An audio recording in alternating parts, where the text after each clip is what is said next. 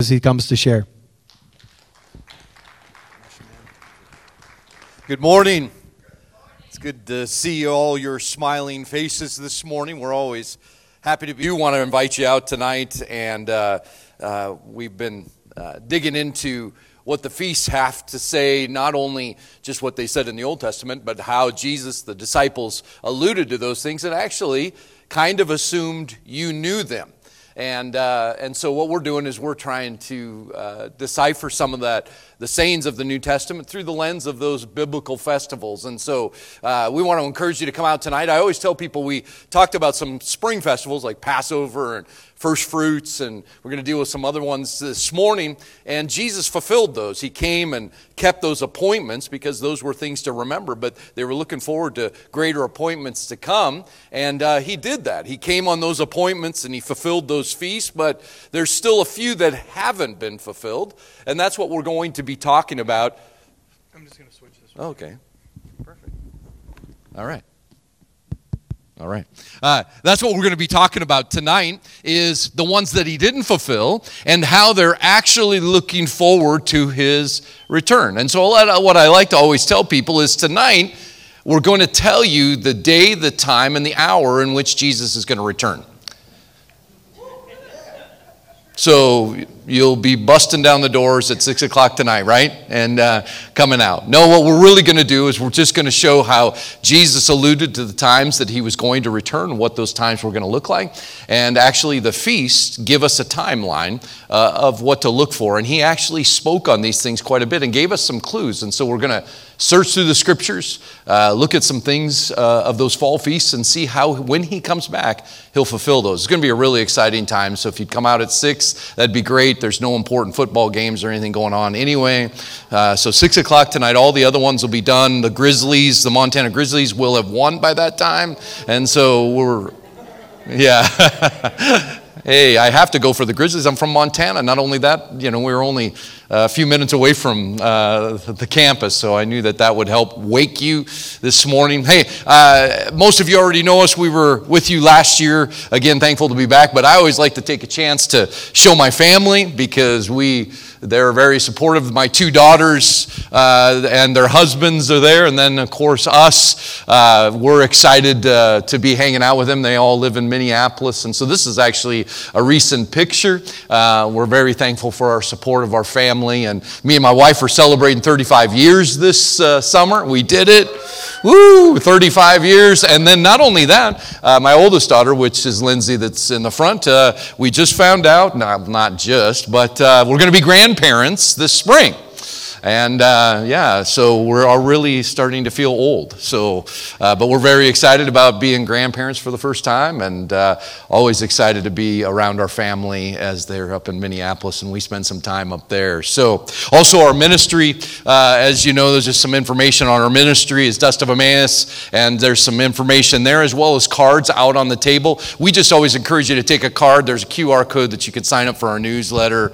Uh, but the big thing for a card for us is that you simply pray for us, that God would open more doors, pray for us while we're out on the road, uh, and uh, that God would just use us to spread uh, His Word and an excitement for His Word. And so, if you would remember to take a card and set that somewhere where you'll see it on the mirror in the morning or on the table with all your bills, wherever it's at uh, in your Bible, just please take one and please be praying for us that God would open more doors. And uh, as you know, when we were here with you last time, part of our ministry is taking people to Israel. And uh, as you know, some of that has changed dramatically. We're working with Pastor Tom for uh, uh, a trip in the future with all of you, with your church and and partnering with another church. And we had all those details just about done, but uh, those things have kind of come to uh, halt right now. And our prayer is, is as much time as we're over there, we have friends, we have uh, partnerships over there, and we hope that you'll continue to pray. It's easy when things aren't on the home front right in front of you to forget. Early on in October, you know, you probably were thinking about it, praying about it. Um, but would you continue to pray for our friends and uh, uh, the people of God there and uh, the land of Israel. And the big thing is, is that you would remember that this is not, don't let the news lie to you. This is not a fight against the Palestinians, ladies and gentlemen. The, the, this is not a fight against them, and this isn't against the Palestinians. This is a war against terrorism. Remember that. It's not a war on the Palestinian and Israeli conflict is something that has been forever and will continue, but this is not about that. These are terrorists, and uh, they're trying to root out those terrorists. Do we agree with war? No, war is a very difficult thing, but they're trying to deal with that. Here's where you can really pray. Pray that this would be accomplished quickly. They'd root out the problems of terrorism quickly, less casualties, and the world would stop the ridiculous anti Semitic um, fervor that's out there. That old devil has raised its head again, and we need to stand with them against anti Semitism.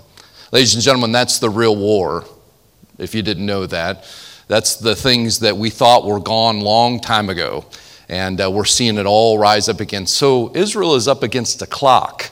It's not so much the war, it's the clock that the world thinks when they should be done and when they should be finished. And uh, those opinions have got very anti Semitic. And so, will you remember the land of Israel in your prayers? Don't forget, it's easy to kind of see things and kind of forget about them, but they need your prayers. Uh, the, the, everybody needs your prayers, the whole land as a whole. And part of what we're doing, and we want to invite you and ask Pastor Tom about this. We've put together a tour. It's not really a tour, it's just a solidarity trip. It's a trip to help. We're actually going over next month. Um, we're putting our hands and feet to our prayers for the land of Israel. We're actually going to go over and work in the fields. Uh, I don't know if you knew this, but when war comes, everybody goes you know, they pull all the troops, uh, and so there's not as many workers, and so things are rotting out on the out in the farms, in the vineyards, and so we're going to go over and pick some, uh, help the farmers. Uh, we're also going to pack up care packages. Uh, we're going over there to pray for the land of Israel, show our support, and so if that's something you're interested in going with us next month, we know it's short notice. We know some of you say, well, it's war,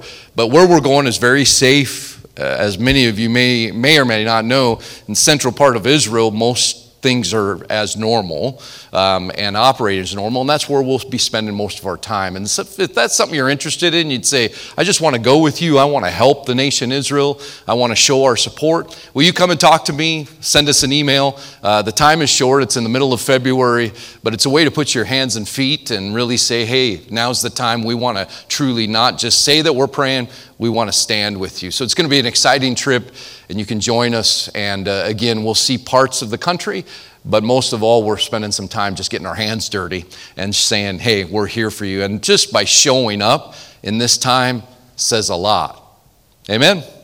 So we want to encourage you to be a part of that. Let's get into the Word this morning. Uh, we'd love to invite you to turn to Acts chapter 2 this morning. Very famous story, a story that you know very, very well. I'm going to strive for the, the team down here to stay within my bounds of where the camera picks up. So, uh, but I get a little excited about this, especially this passage, Acts chapter 2. And we're going to be in verses 1 through 6. We're going to have it up on the screen as well. But as many of you know, this is the part of the day of Pentecost, the pouring out of God's Spirit. We celebrate this as Pentecostals, we celebrate this as assemblies of God. But today I want to take some time as Jesus said some very crucial words right at the beginning of this. He says, I want you to hang around here because I, you're gonna, something special is going to happen. I want to make you a witness for me. So today, I think I have up there, today I want to talk about the witness development program that God started on the day of Pentecost.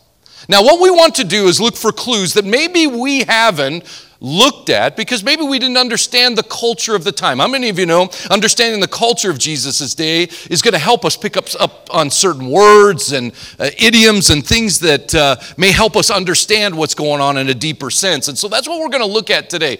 What is going to help us become the witness that God has called us to, and how is He developing us so that when we leave this place today, we're truly sharing the kingdom of God with others? How many of you know that's part of the purpose? Of who we are. And so Jesus says, if you'll hang around, there's something special going to happen. And, uh, and as we know, uh, the scripture is going to tell us what happened on that day. But what we're going to do in this story is try to pick up some clues of some things that had happened before. As you know, everything in the Old Testament is looking to uh, Jesus. How many of you know everything in there in the Old Testament points to Jesus and is looking for him to come? And so we also believe that this is part of that, that this was something that was told before. And so let's stand together for a few minutes and uh, we're going to read the passage together uh, and, and see what the Lord has to say about Witness Development Program today. You will be my witness and you're going to stay. And if we would do this for me, would you do this for me today? Can we just read this aloud together? I'm not, I don't want to be just reading. I think it's important to read it out loud and have you saying it. And so we're going to read it from the screen this morning all together. Acts chapter 2, and read it nice and loud. And let's hear these words afresh as we wait to see what did Jesus want as he had his disciples stay. And what did this event that long ago, what does it speak to us today? And how can we become the witnesses that He's calling us to become? So let's start in Acts chapter 2. We're going to go 1 through 6. Are you all ready? Here we go. When the day of Pentecost, suddenly a sound like a blowing of a violent wind came from heaven and filled the whole house where they were sitting. They saw what seemed to be tongues of fire that separated and came to rest on each of them. All of them were filled with the Holy Spirit and began to speak in other tongues as the Spirit enabled them. Now there were staying in Jerusalem God fearing Jews from every nation under heaven.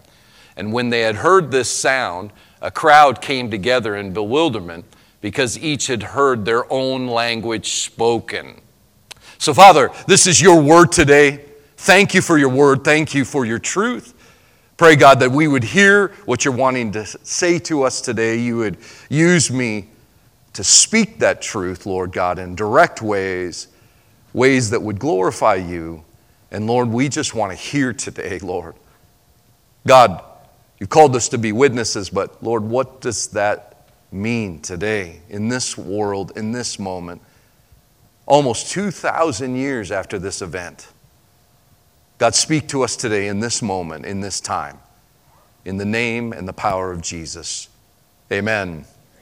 If your neighbor's near or far, yell at them and say, That is the word of the Lord. You may be seated this morning. We want to take some time uh, to look at some clues in this passage. As I said before, and I've said many times, the things of the Old Testament were all prophetic. Whether it was the story of Adam or Cain and Abel or any other place, it always was looking to the fulfillment of who Jesus was and his coming. So there are some clues in this passage that we're supposed to look for that may be triggers to remind us of previous stories, to help us better understand what happened. We can catch some of those right away. Look at what it says uh, in verse 1 of chapter 2. What does the Bible say? It says this, and when the day of Pentecost had fully come. So, right away, I have to ask myself, what day is that? When the day of Pentecost had fully come, they were all gathered together. That's a clue for us this morning. What is the day of Pentecost? For many, I, I, I, whether we were over in Israel and visited this exact spot or spoke in many churches over the years, sometimes I have to remind Christians that the day of Pentecost didn't, wasn't the first time this had ever happened. I mean, not, this wasn't the first time that people gathered on the day of Pentecost. Pentecost is not a Jesus thing. Okay? So that's kind of important. What is Pentecost? Well, Pentecost, the word that they used kind of throws us off because in English, it's actually the Feast of Weeks. In Hebrew, we would say the Feast of Shavuot, but it is a feast. It is actual a time that they are celebrating something. So many Christians believe that they came up with this name because of what happened. But Pentecost actually means 50, means 50 days. Uh, it's actually 50 days that they are counting something. So Jesus said, hey, stick around. And when they were sticking around, all of a sudden they were in this one place, in this house, the Bible says, celebrating Pentecost. Well, what is Pentecost? It actually, we go all the way back to the feast of Leviticus 23. It's called the Feast of Weeks of Shavuot, which they were getting together to celebrate the giving of the Torah of Exodus chapter 19. That's what the Feast of Weeks, Pentecost, was celebrating. So, what were they celebrating?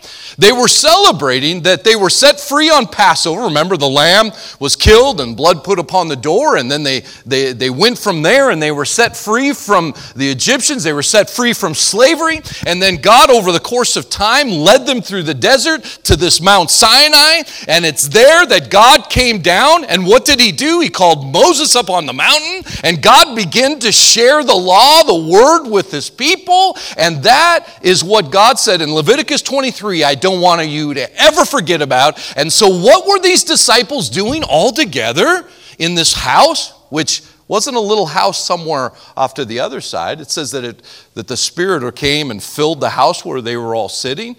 That's actually the temple area.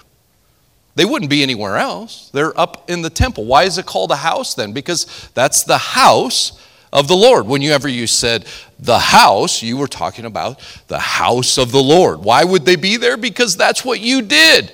You were meant to be on the temple, in the temple arena, for what? To celebrate the giving of the law. So, why were they all there? Why were they gathered? Because they were celebrating a feast. And that feast was representing something that had happened. And they're celebrating today, going, God, you came down. You showed us how to live. You gave us freedom in your word. But the Bible tells us that we weren't only supposed to remember something, but we also believe that God was going to keep that appointment because feast actually means an appointment. It means God's going to meet with you. They believed that He was going to do something greater even still.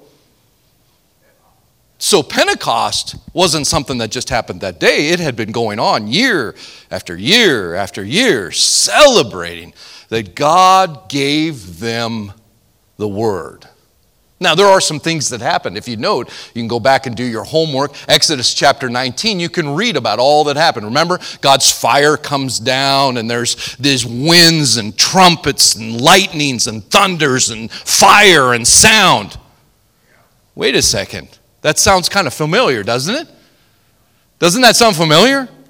Why does it sound familiar? Because of Exodus chapter 19, the same thing is happening. Why are all these things happening? The blowing, the violent wind, the sounds, the house shaking. What was going on?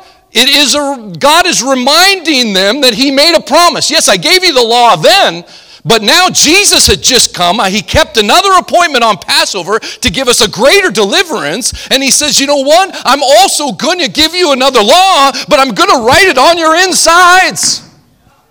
See, where God was up on the mountain in fire, God came down upon each person to write the law on the inward parts. Where before he wrote it on stone tablets, this time he was writing it in the hearts of mankind. He wanted us to understand the deeper work. Now, what's really cool about this is, is that all those things are happening at the same time. The exact same day they're celebrating the giving of the Torah, the giving of the law they're gathering together, and God comes down the same way with fire. But instead of being on the mountain, He starts putting it on each person. And He again is reminding us of the Word of God that would give us freedom. How many of you know that as they were free, they needed to be directed in that freedom? If we're not directed with our freedom, we'll go back to what we knew before. So they were slaves, they needed to be directed. How is it going to be that we're going to serve God now?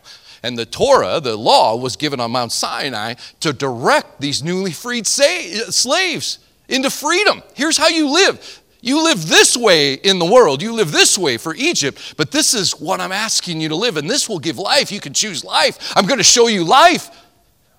And now God says, I'm going to write that on the inward. Listen to what uh, Jeremiah says as in chapter 31 of a promise says this This is the covenant I will make with the people of Israel. At that time, declares the Lord, I'm going to put my law in their minds and write it in their hearts. I will be their God, and they will be my people. This became another encounter. Why? Because as the Passover lamb died, and the children of Israel were free, and there was a journey to come and receive the law at Mount Sinai. Now Jesus had just died, gave freedom to his people once again. He gathers them on Mount Zion this time to what? Give them the law now on the inward parts of their heart because they're going to walk brand new. And so it's the same thing. Here, let me just give you one. We usually spend a, quite a session on this day of Pentecost. Let me just show you one thing that gives us reference.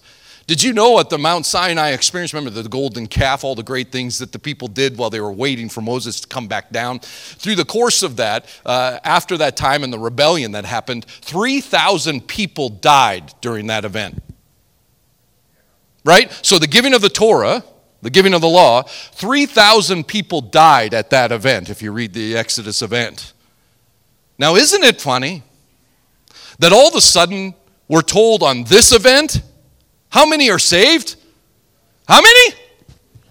How many of you know there, those line up because God is trying to make sure? So at the giving of the law, 3,000 died, but at the giving of the law in the hearts of man by the Spirit of God, 3,000 live.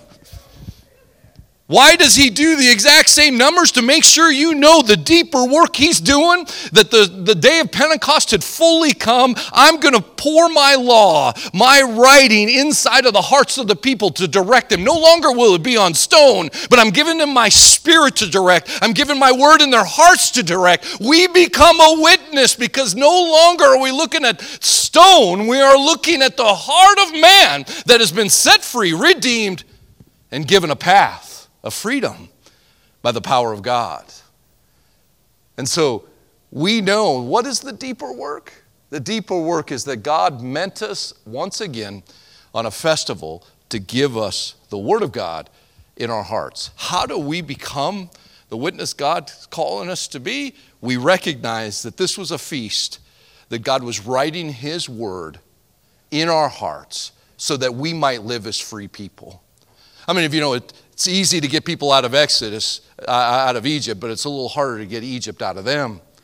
And that's the work that the Spirit of God does as He writes that law inside of us to give us freedom. And so that's one clue that we see here in this encounter with God at that mountain that day. So the disciples got together, they were waiting, they were celebrating, and what happened? The Spirit of God met them on the day of Pentecost, on the day of Shavuot, at the day of weeks. The day they were celebrating the Word of God, the Word of God came once again and went into the hearts of the people to empower them to be the witness. Why did Jesus say, hang out, wait? Because he knew that God was going to keep his promise on the day of Pentecost.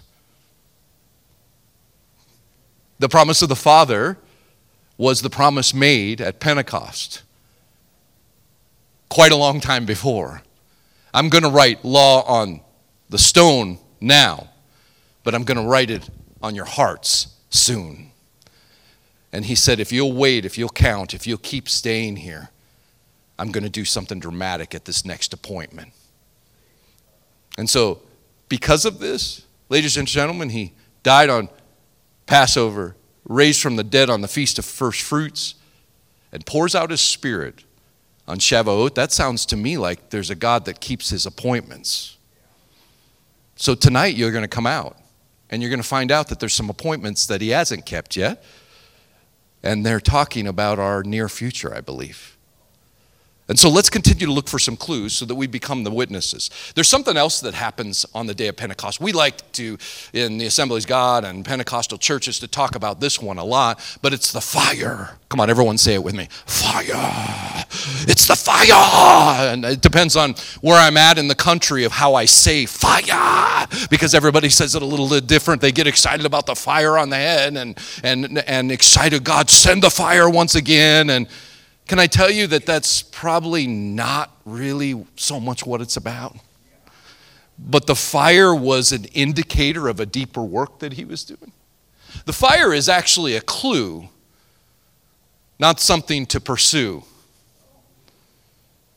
So, why is fire come down on each and every head? It's because it's given us a clue of something before. When I was here the last time, I encouraged you as the people of God to slow down your reading plans, to slow down how fast you read the Word of God, to take up every little piece and ask yourself, well, have I seen this before? What does fire tell me? Well, where have I seen fire before in the stories before? And if I can find it before, it'll give me the deeper work of what God's doing as He develops the witnesses. So if I've seen fire before, then I need to go there. How many of you have seen fire before in the Old Testament? Those stories, when we see it before, will give us a clue of what's going on on the day of Pentecost. Where have I seen it before? Well, I've seen it on the mountain on the book of Exodus, chapter 19. What does it represent? It represents God's presence. There was fire on the mountain. Where have I also seen it before? Moses, the burning bush. What, what did the fire represent? It represented God's presence right there on the mountain, in the bush. It was Him. It was Him showing who He was. It was a physical representation to help the people there at that moment to know that God had showed up. But I've seen it in other places too. I remember when Moses, one of the directions that was given to Moses uh, for the people of God is go down on the mountain and I want you to build me a resting place. I want you to build me a place where I can be with you because that's what I want to do. That's my whole purpose. Ladies and gentlemen, God's whole purpose of setting you free is because He wants to be with you. Okay, it might be a little cold outside, but that's a great place to say amen. Did you forget what I taught you the last time? Amen to a preacher means you got it and he can move on. So you ready? Amen. Okay, good. Just wanted to get that thing, that cycle going for you. So, ladies and gentlemen, it is the very thing that God says, I want you to build me something because I want to be with my people. Ladies and gentlemen, God never changes. He still desires to be right with us, He wants to hang out with us. Yeah, that's good. Amen.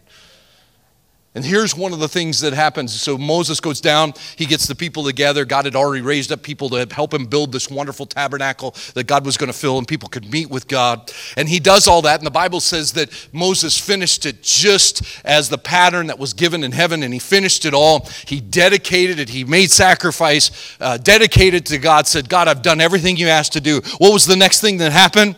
Fire comes down from heaven and rests then. The fire moves from one place to the next and rests on the tabernacle. Where else do I see it? Oh, well, Solomon all of a sudden determined that it would be a good thing uh, to build the temple. Remember, David had it in his heart, but he knew that he needed to pass it on to his son. God said, You're not going to build it, but your son will. Solomon then takes this design, this idea about God resting with his people, and now is going to build a temple in Jerusalem on Mount Moriah. He begins to build build that. He uh, gets everyone together and takes years to build this wonderful temple after the pattern that was given and passed down. And when he finished, when he did the sacrifices, and when he prayed, what came down?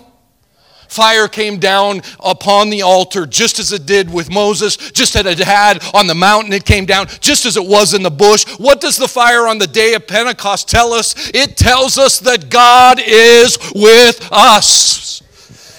The Bible tells me this Paul put all these things together. He took the clues of Pentecost. He heard about what had happened. He heard about the fire coming. And he did what every good Jew does. He researched the scriptures because he had seen it before. And this is what he told the church at Corinth in 1 Corinthians chapter 3 16. Do you not know that you are the temple of God and the Spirit of God dwells in you? Do you know why he could say that so confidently? Because he heard about the story of the fire of God coming down down upon each person. And that indicated to me, because of the stories before, that you are the temple of the Holy Spirit. How are we a witness? I've got the Word of God inside of me, and I've also got the Spirit of God inside of me. Not because somebody told me so, because God said it in His Word, and that's the pattern in which we live. Ladies and gentlemen, I got free at Passover when Jesus Christ died for me. I came out of my bondage, I came out of my Egypt. He gave me freedom, He split my Red Sea, He got me to where I needed to be, He destroyed my enemy. I became His. And on the day of Pentecost, he came down from the mountain and determined now the temple has been cleansed, the hearts have been cleansed, sin has been destroyed. That is the place that I want to rest because that's what I've always wanted. And on the day of Pentecost, he came down, and today you live as a witness because God is with you. You are the temple of the Holy Spirit. That was loud. I'm out of breath. I'm old. but, ladies and gentlemen, I'm excited that I don't have to be told that. God said it. How did He say it? Because He did it all on the days that gave us indication of the work that He was doing. I realized when they gathered, my brothers in the Lord on that day, probably fearful, not knowing what to do, what was going to happen. All of a sudden, they began to put the pieces together. That they realized that God had taken His word, the word of freedom, to give us, guide us, and direct us, and then empowered us because He wanted to rest with us, dwell with us. And that is going to make them to be a witness. You have been cleansed and redeemed by Almighty God, and you are His resting place. He kept making His way nearer and nearer and nearer to us. And he finally made this his temple, ladies and gentlemen. And there's a day coming when these temples will gather around him once again, making one gigantic temple of the Lord for him to reside and will be forever in his sight. It's a powerful thing. See how it wasn't about the fire, but it was a clue to indicate to us that this is his resting spot. Ladies and gentlemen, you don't have to do anything to make that happen. He did it all. He died, He cleansed it, He made it a spot, and then He filled it. You are a witness, but we're not done yet. There's still another clue there. Can we continue? Would that be all right? The Grizzlies won't beat South Dakota for another couple hours, so you're good.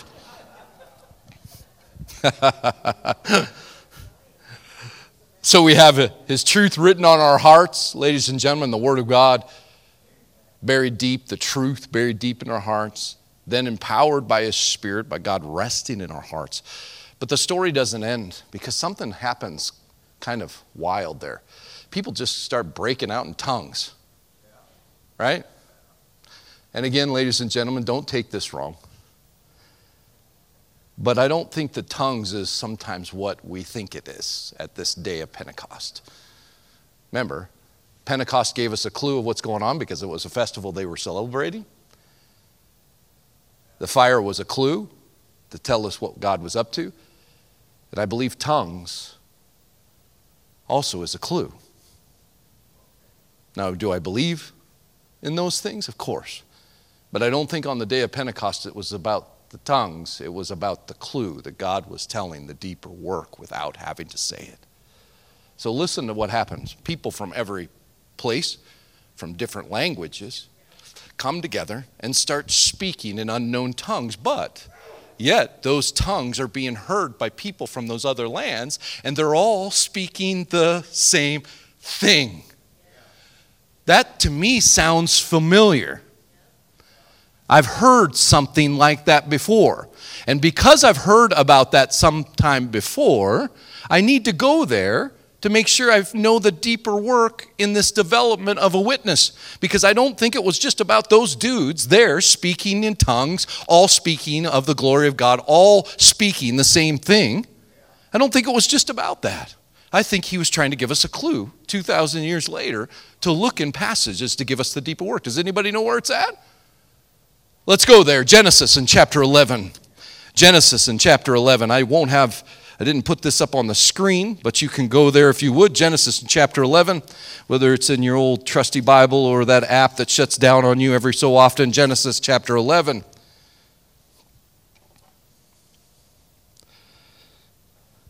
They, were able to speak in a new tongue according to the Spirit, many languages, but one message. And what does that remind us of? There is a famous tower, and it is the Tower of Babel. Let's read this story and see if there's anything that comes out of this that sounds familiar says in verse 1 and the whole earth was of one language and one speech. And it came to pass as they journeyed from the east that they found a plain and land of shinar and they dwelt there. And they said one another go let us make brick and burn them thoroughly and that they had brick for stone and slime they had for mortar. And they said, Go, let us build a city and a tower whose top shall reach to heaven, and let us make a name, lest we be scattered abroad upon the face of the whole earth. And the Lord came down to see the city and the tower, which the children of men had built. And the Lord said, Behold, the people are one, they have one language, and they begin to do, then nothing shall be restrained from them what they've imagined to do. Go. Let us go down and confound their language. Let's confuse their language that they would not understand one another because we need to spread them out. So the Lord scattered them abroad thence upon the face of the whole earth, and they left off to build the city. Therefore, The name of it is called Babel because the Lord did confound the language of the earth. From there did the Lord scatter them abroad upon the face of the earth. I don't know about you, but that sounds a little familiar. Doesn't it sound a little familiar? What are they doing? I've got a couple pictures of a ziggurat. Everyone say that. Ziggurat. Yes, here, here's one artist's rendition of what they were probably building. What's interesting about the Tower of Babel, they've actually found the remains of some of this and actually what would become the city of Babylon. But there are other places that have these, that it was a thing back in the day that people would build. And what they're doing is what, what are they doing? They're building a tower that would ascend. Some of these go 300 feet and higher. And uh, on the top will be a place of worship. That is the place that God is going to meet us. Interesting, huh? Uh, here's another one. Uh, this is actually one, some of the remains uh, uh, of one that is still standing. Um, and so you can see what they're doing is they're building this pyramid style uh, place of worship and they would ascend to the top to try to meet God. They felt that they had to ascend, they had to build this tower, that we had to come together to build this thing, and that we would reach God by building it. Now, what's interesting to me is there anything you see here that can be kind of a contrast to what's going on in the book of Acts, chapter 2? As you can see, they're united, but they're united for what? Their own purposes, their own desires. They've come and, and said, We're going to use our language as one to now build us a tower that we would reach to God. There was one language and a common purpose, but the purpose was outside of the will of God. How many of you know that God actually told them to do something here? Does anybody remember what God said before this? He actually told the people to spread out among the earth and multiply. What did they do in their common language? They devised a plan. Not a plan of God, but a plan of man. And they, in their united plan, determined that the only way they can make God show up is if they unite together and build this tower and work their way up to God, and then God would show up. Let us make a name for ourselves. This place will be superior. This is where everyone will come. This will be the place that God will show up because we did it. Let us do this. Let us be self centered. Let us not be scattered. Did you hear what they said? They said, let's do this so that we're not scattered. If we build a good house, a good place, we won't go from here. We'll all come together. We'll be more powerful in more numbers, and, and lest we be scattered. Do you see how fear drove them? Let's build bricks. Let's do our own thing. And then at this rate, nothing will be impossible. But God saw it and said, You know, in this state, you doing your own thing, huddling in fear like this, I've got to separate you at this point. I've got to do something to get you separated, to multiply you out to the rest of the earth because you're doing your own thing. The only way I'm going to be able to do that is confound your languages to separate, to get you out, and break this thing of what's going on. And so, what we see now is well, how does this change now with the story that we have with Pentecost? But now, what's different if we've been redeemed? God's given us His Word, He's given us His Spirit. And now He says, I want you to be reminded of the Tower of Babel. The Tower of Babel that ended up that people in fear huddled together, crowded together for one purpose, and that was that we wouldn't be scattered abroad and we'd build this one place and we would do all the work and God would show up. I want to bring you back to that place and remind you of actually what I'm saying. Because, ladies and gentlemen, the great thing about this story is God is actually saying, Now I can empower you with one language. I can empower you now with the language of heaven. Because now I want you to go out. I want you to spread about. I want you to take this to the world. I often thought, I, I've maybe even preached it in the past, that God reversed what happened at Babylon, which is true. And sometimes we go, okay, now we're united for one purpose and we gather together and we build. But, ladies and gentlemen, we're doing the same thing. That's not what He wants. When times are hard, fearful situations come, we seem to find ourselves huddling together. Why is he reminding us of Babylon? Why is he reminding us of the Tower of Babel? Because he's saying, Now I've given you your spirit. Remember what was first told. Leave this place with my message, with a common language, with unity, and spread across the earth. This is a message for us today, ladies and gentlemen. We're, we're going into doubtful times, hard times, difficult times, and it's normal for us to want to huddle together. How many of you know the disciples did not leave Jerusalem? They didn't catch the message. They huddled together, they stayed together. Do you know what it took for them to spread out from Jerusalem? Stephen's death. They forgot that Jesus said, Go from here. The Tower of Babel reminds us not to just gather together. We can gather together in community, we can gather together as a church, but don't stay here. This isn't the only place that God will meet with you. See, man determined if I build something, God will show up. Pentecost reminds us that God is the one that comes down. Oh, come on. That's good preaching, preacher. God is the one that comes down. Man doesn't build something and then he comes down. That is the old way of thinking, ladies and gentlemen.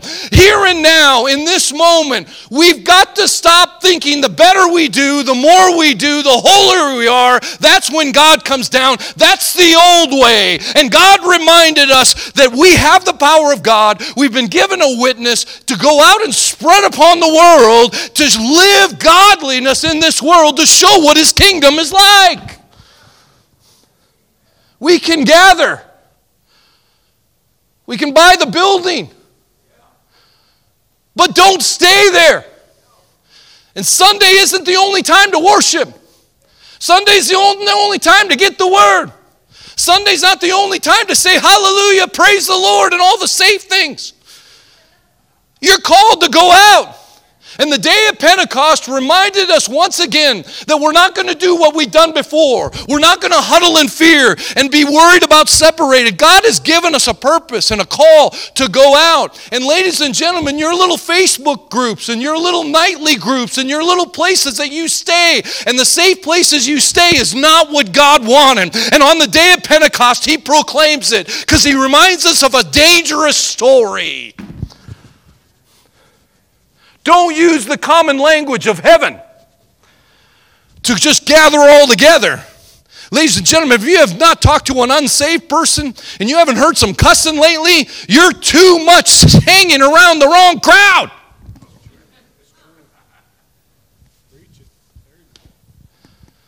You need to get in some Facebook posts that contradict some of your thoughts, maybe oppose you a little bit.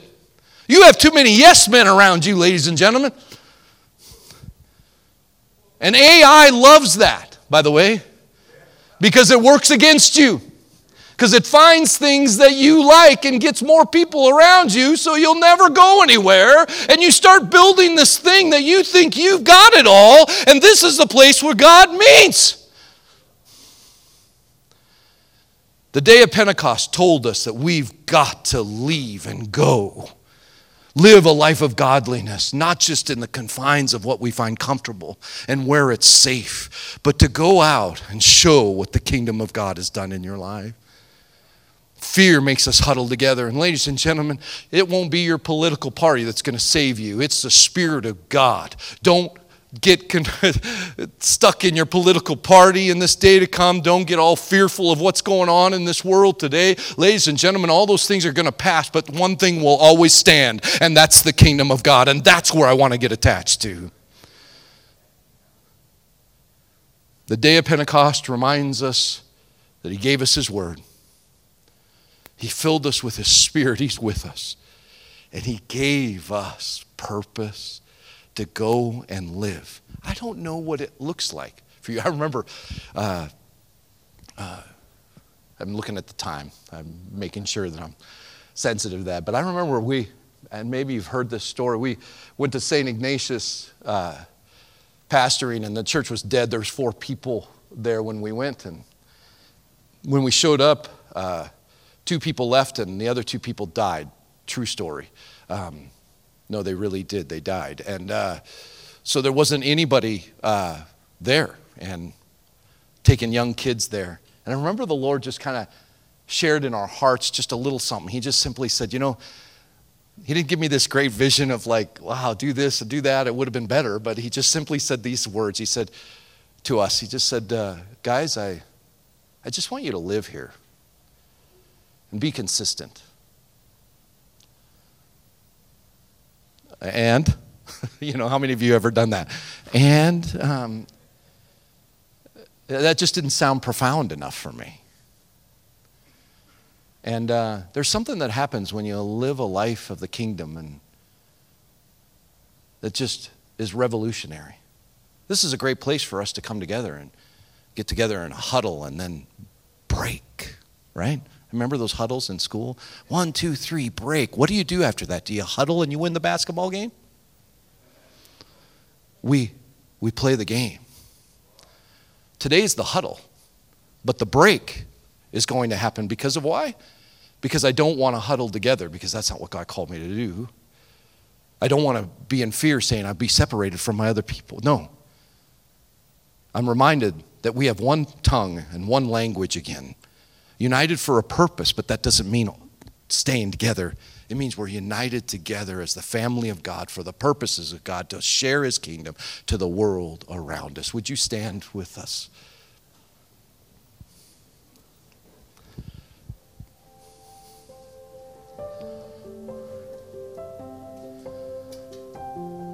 This morning,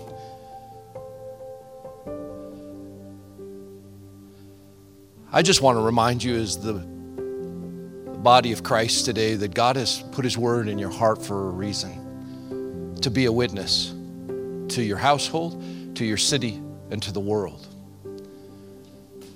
And Jesus told us to wait on Him for that to happen. And that word of truth will guide you. It is a lamp to your feet.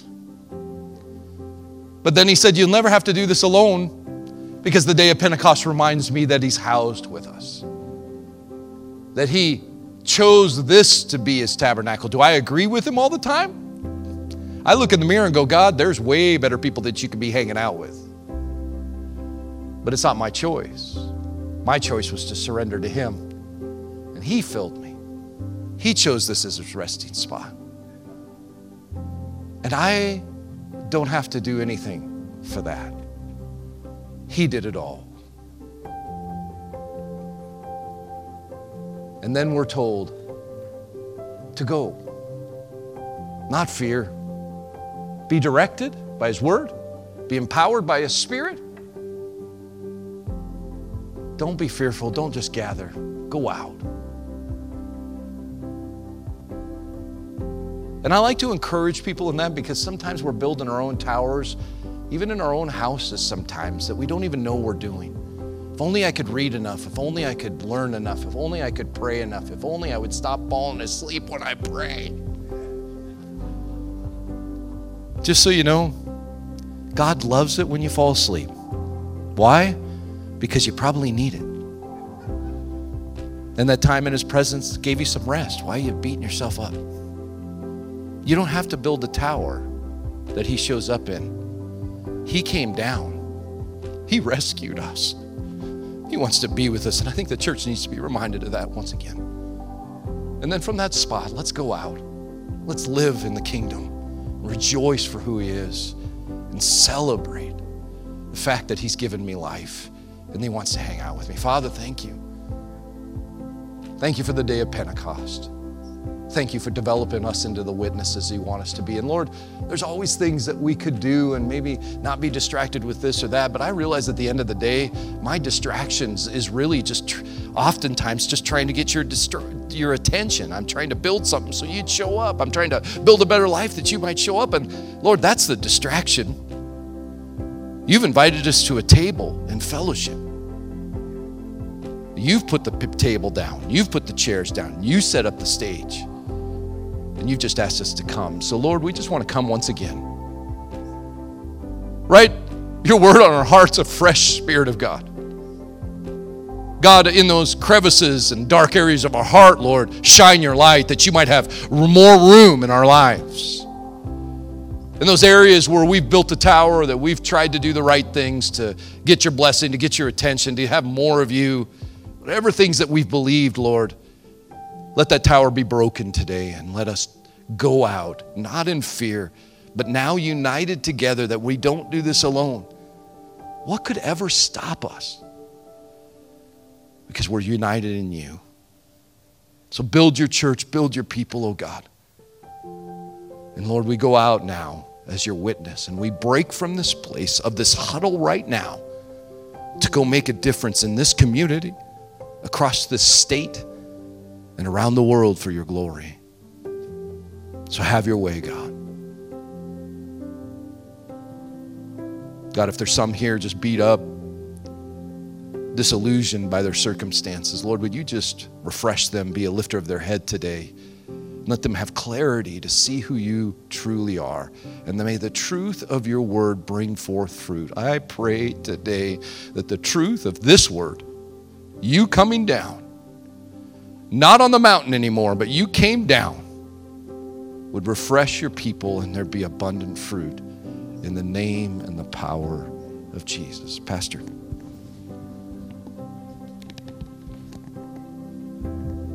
Man, what a great word. What a great way to start 2024. Amen. Now you got to do it. Okay, but before you go, I want to remind you out on the table, stop by today. We're going to talk more about fasting next week, next Sunday. Um, I'm actually going to share three words that the Lord laid on my heart over the next three weeks. Um, and I'll tell you their presence, their progress, and their purpose. Those are the three words we're going to talk about over the next three weeks. There's a letter that came with um, this fasting information that has more information about fasting. So if you're like, I don't know anything about fasting, um, those letters are available out there as well. So please make sure you stop by the table. Lots of information out there. And I do want to say again, there's an offering basket out there ties and offering, global outreach, but also one for guest speaker.